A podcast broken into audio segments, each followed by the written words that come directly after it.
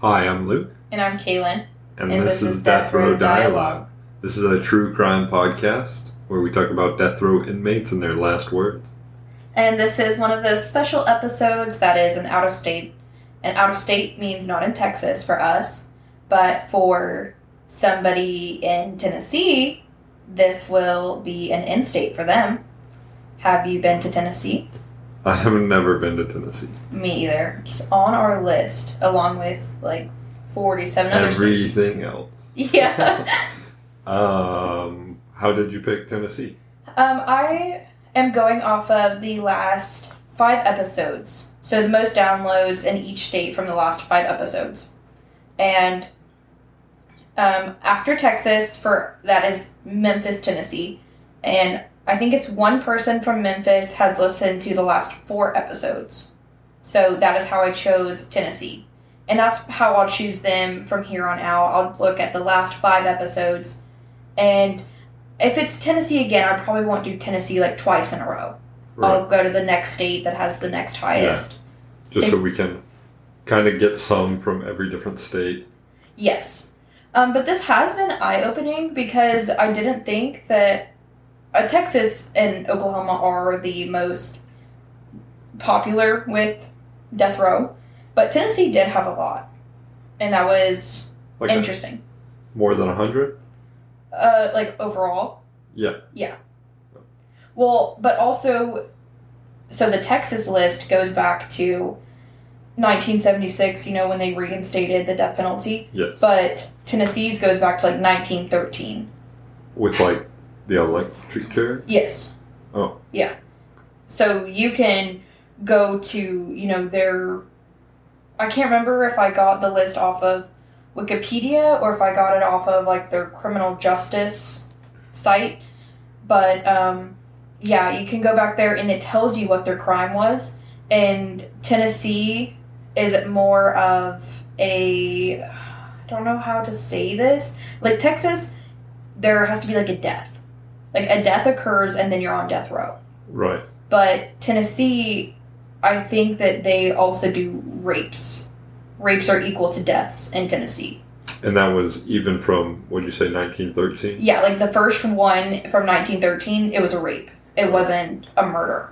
And this one that we're covering now, is it's one from, since they started lethal injection? Yes. Okay. So, um... I decided to not go back that far because obviously there's not going to be a lot of information, and I wanted to keep it consistent with our Texas episodes of being when the death penalty was reinstated right. with the lethal injection. And I mean, I feel like all the ones we've done so far have been in with, like, not their deaths, but the crimes themselves has been in, like, a twenty-year period.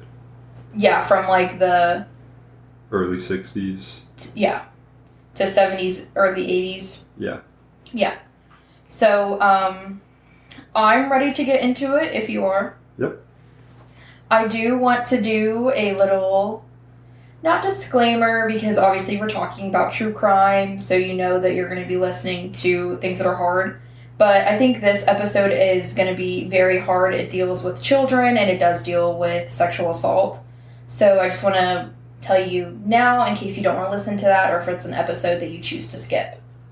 So, with that being said, are you ready? I'm ready. Okay. So, this is about Robert Glenn Coe. And he was born on April fifteenth, nineteen fifty-six in Hickman, Kentucky.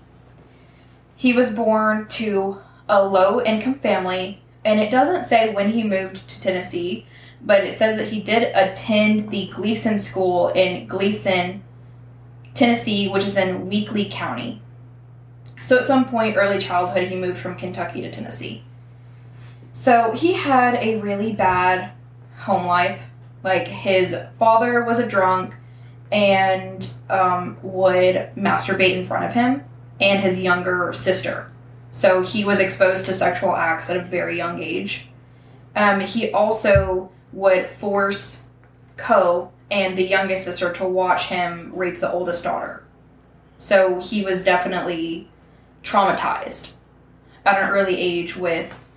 He didn't, wasn't even given, like, a fair chance at all. No. And this is like where the... But this could have also been like generations of this happening. Yeah, a cycle. It, yeah. Um, and so, I mean, it's kind of one of those things is like if his childhood did not have this negative sexual influence, maybe he wouldn't have had negative sexual experiences in the future. I mean, that's the whole nature versus nurture. Yeah. And... I mean, whenever you're looking at something like this, it seems obvious that, like, of course, you know, like, he went through all these terrible things. Like, he's going to have trauma. Yeah. So, um, he did have a history of drugs, mental illness, and did have indecent exposure charges. It didn't say, like, when in his life that this happened, but it was mentioned. Um, so the crime happened on September first in nineteen seventy-nine, and Coe was twenty-three when this happened. So the drugs, the mental illness, and the indecent exposure happened before he was twenty-three. So, um, the victim was Carrie Ann Medlin, and she was eight years old. She and her brother were riding bikes in their neighborhood in Greenfield, Tennessee, when Coe pulled up in his car and pretended to know their father and, you know, probably struck up a conversation, something like, hey, I'm visiting your father. Can you tell me which house is yours? And um, Carrie was like, oh, I'll just show you. Like, I'll get in the car and I'll lead you to my house. So um, she got into the car with Coe and she was never seen again. So... As soon as Carrie was reporting missing, it doesn't say how long that was. I'm assuming once the vehicle drove off, her brother biked home and told their parents. Well, especially if he sees the car go off another way. Yeah. I, it's kind of hard to say, like, where they were at or anything. Like, what kind of, like, if it was a cul-de-sac or, like... Yeah. Well, if, like, the... you know, if their house is right there, mm, you yeah. know, it's not a problem. But if they're, like, two, three blocks away, mm-hmm. he's going to have no idea where the car is going. And so after she was reported missing, there was friends and neighborhoods or neighbors that began searching for her or the car she was seen with. And this was a really tight community, so like everyone was looking for her. She was found the next day on September second at the end of a road on the outskirts of town. Or her body was found. And the autopsy showed that she was sexually assaulted. So after the crime, Coe came home and told family members that he killed someone. Like, he just told them, like, I killed someone. And they didn't believe him. And I don't know if that was because of the mental illness or the drug situation, but his family didn't believe him until they started hearing about Carrie, like, throughout town. And um, once they did hear about Carrie, the family divided, and half of them tried to help him escape, and the other half turned him in. Who are these... Who is his family, though? It didn't say. Because, like, I, don't know, I, I doubt was, his dad is still in the picture, you know? Yeah, it was probably his sisters and his mom. Right. But it, it didn't say. Um, he did have two sisters, so um, maybe one went one way and one went the other. But it says his family did buy him a bus ticket to Georgia. So they were trying to get him out of the state. But the other one found out about the bus ticket and told the police. And he was captured at the bus station. So he was arrested on September fourth, only three days after Carrie was taken. He confessed three days later. Full confession, detailed. So this is his confession. It's not word for word, it's paraphrased. paraphrased. He drove Carrie to an isolated spot on the outskirts of town, then masturbated in front of Carrie, making her watch, which... goes back to exactly what he went through. His childhood, you know, the cycle continues. Um, he then said that he molested and raped her in his Ford Grand Torino or somewhere in the vicinity. It's not sure if it was in his car or if he got her out of the car. Um, he then became angry with her because she was repeatedly telling him, Jesus loves you. It doesn't know if this was happening during the assault or if it was after. But, um... that was a prominent thing that he said was that she kept saying Jesus loves you, and that's what angered him. kind of like the crime we did a while back where... With the older lady. Yeah. They took him up to the church. Mm-hmm, that one. Right. So that is when he decided to kill her. I just want to say, what what a brave girl, you know, to be eight years old and looking this monster in the face and yeah. just saying these powerful words. Yeah. Sorry, I have chills. Yeah. But he um, yanked her out of the car by her throat, and he was planning on choking her. And she turned blue, but he, I don't know what, it, I don't know if he just couldn't look at her and kill her, but he decided not to strangle her, that he couldn't do it. So he told her to walk down the road, which is awful because she's now thinking like, I'm gonna, I'm getting away. Like, I'm gonna live. He told her to walk down the road, and he followed behind her and ended up stabbing her in the throat, making her bleed to death from the stab wound. And she died quickly after that. And he just left her there. So that was what he confessed three days after the crime. So after the confession happened, I don't know at what point, but then he started demanding he was innocent and that he never did this. I don't know how you can say you're innocent after you give this detailed description of what you did. And, like, everything matches up to... To the autopsy right. and... The location. Yes. So, um, his lawyers tried to say that he was tricked into confessing and that prosecutors withheld evidence that Coe was in another town during the murder. I never saw that anywhere else except for one news article. Um, it also said that the prosecution dropped charges against another suspect who matched the eyewitness descriptions of the kidnapper. Can you imagine? Jeez. But eyewitness testimony is notoriously... not reliable.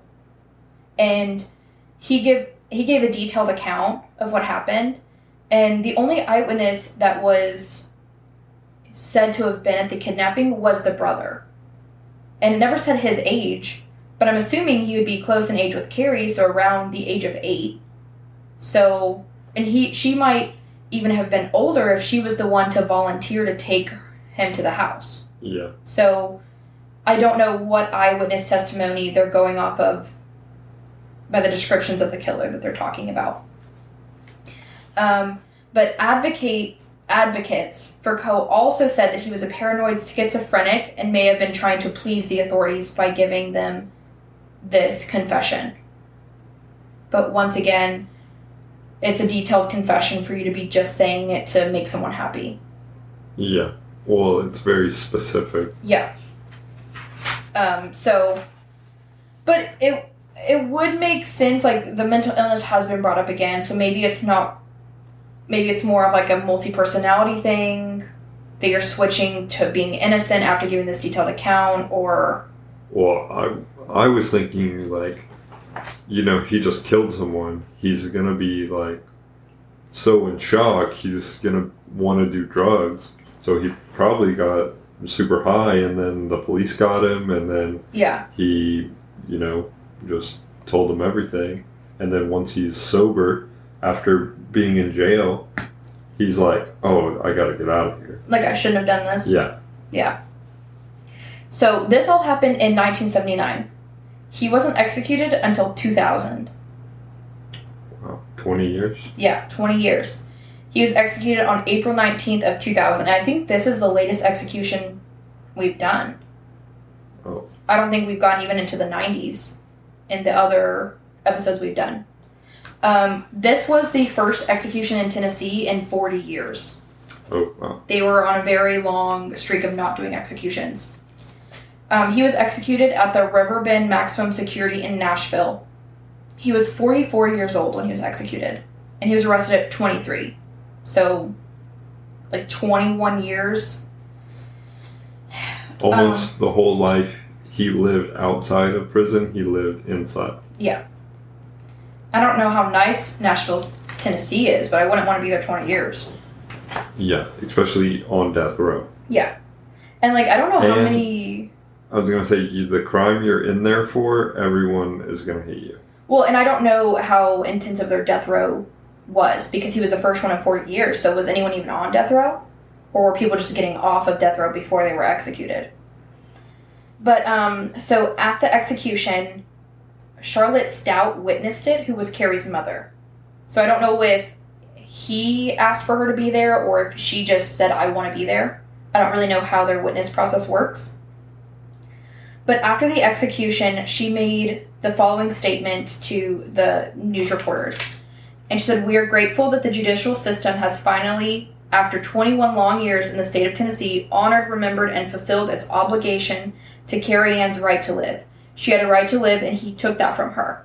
Please do not forget Carrie's words, 'Jesus loves you.' These are her legacy to her killer, to Robert Coe's family, and to us. My child will finally rest in peace."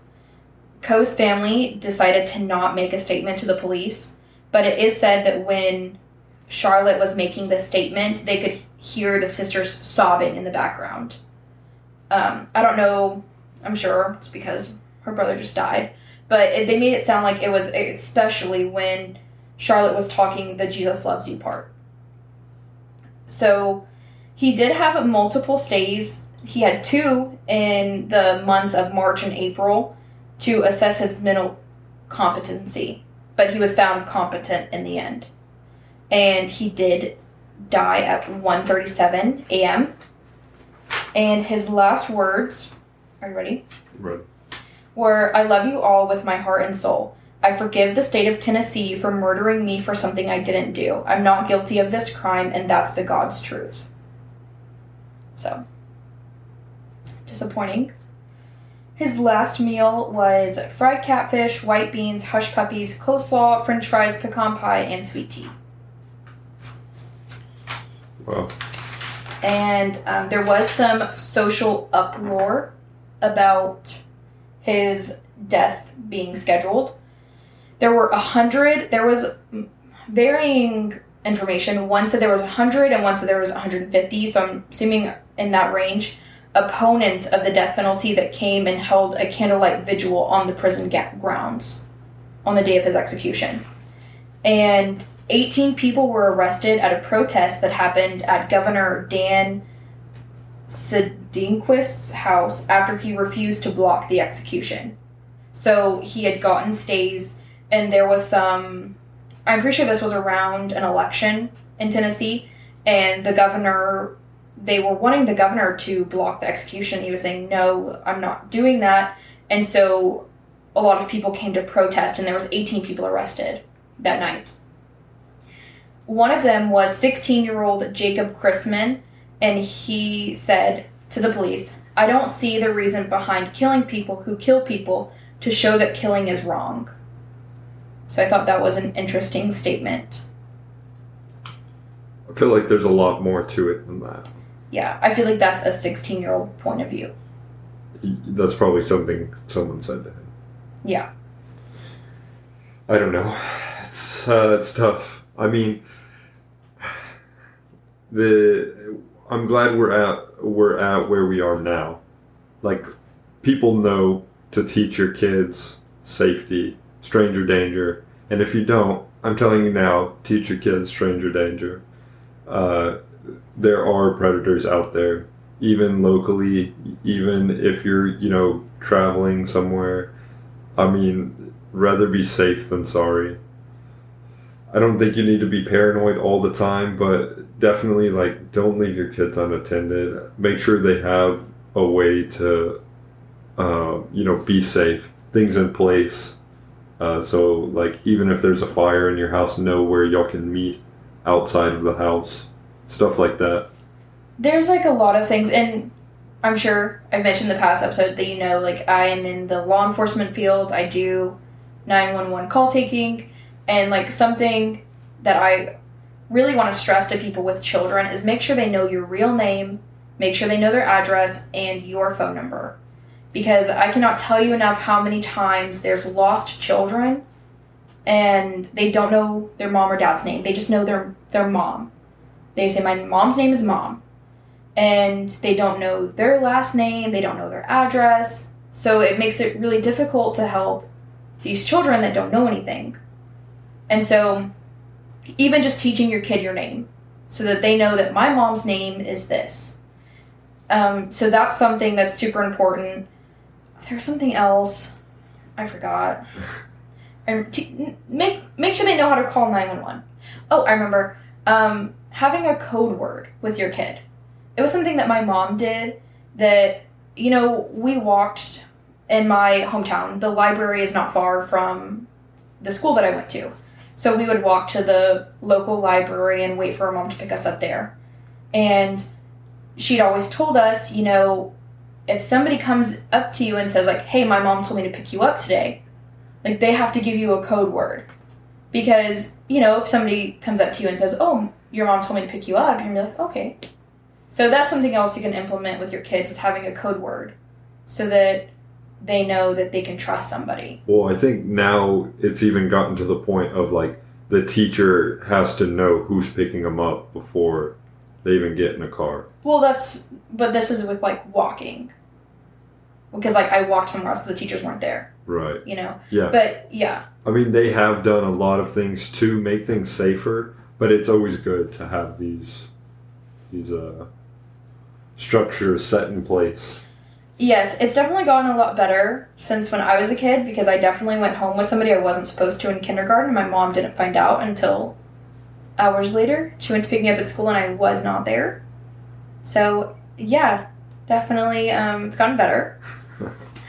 But um, that was Tennessee for you. Um, definitely an upsetting one. We will have another state for you next week. Don't forget to tune in to our Texas ones and share with your Tennessee friends. Yeah, thank you for listening. Thanks, guys. Bye.